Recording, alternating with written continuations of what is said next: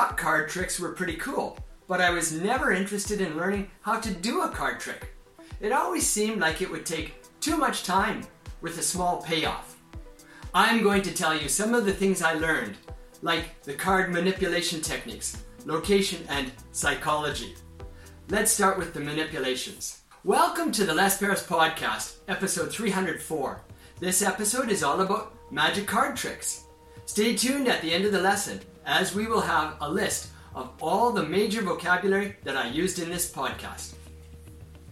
Dealing. This is the most basic manipulation. When you deal the cards, you pass them out to the people. Usually, you pass them out to players in a card game, but for a magic trick, you could pass the cards out to the audience. If you do some of the tricky dealing techniques, you can control who gets each card, and then it looks like magic, especially if you use it in combination with the next technique shuffling. Now we have the second manipulation. This is a way of mixing the cards. Of course, everyone thinks you are mixing all the cards fairly and randomly, but you might actually be mixing them in special ways, like mixing only part of the deck, or mixing them and then unmixing them when people aren't looking. Or you might only mix part of the deck, or you might do the next technique, which is especially tricky false shuffling. Another really important manipulation is to mix the cards so that you are not mixing them at all. You are only making it look like you are mixing them. This is false shuffling. It is important in a magic trick because you want to deceive people. If they think the cards are mixed, they will be more surprised by whatever trick you have done. But sometimes you don't need to do false shuffling, especially if you are good at them. Palming. Another fundamental manipulation is palming, where you hold a card close against the palm of your hand so no one knows it is there.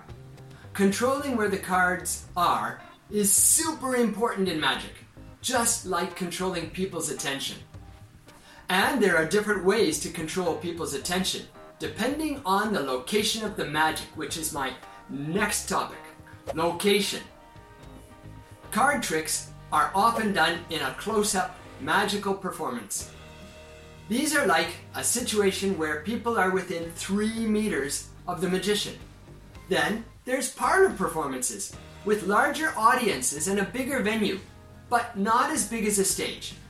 Then there's street magic, which is performed, as you may guess, in the street.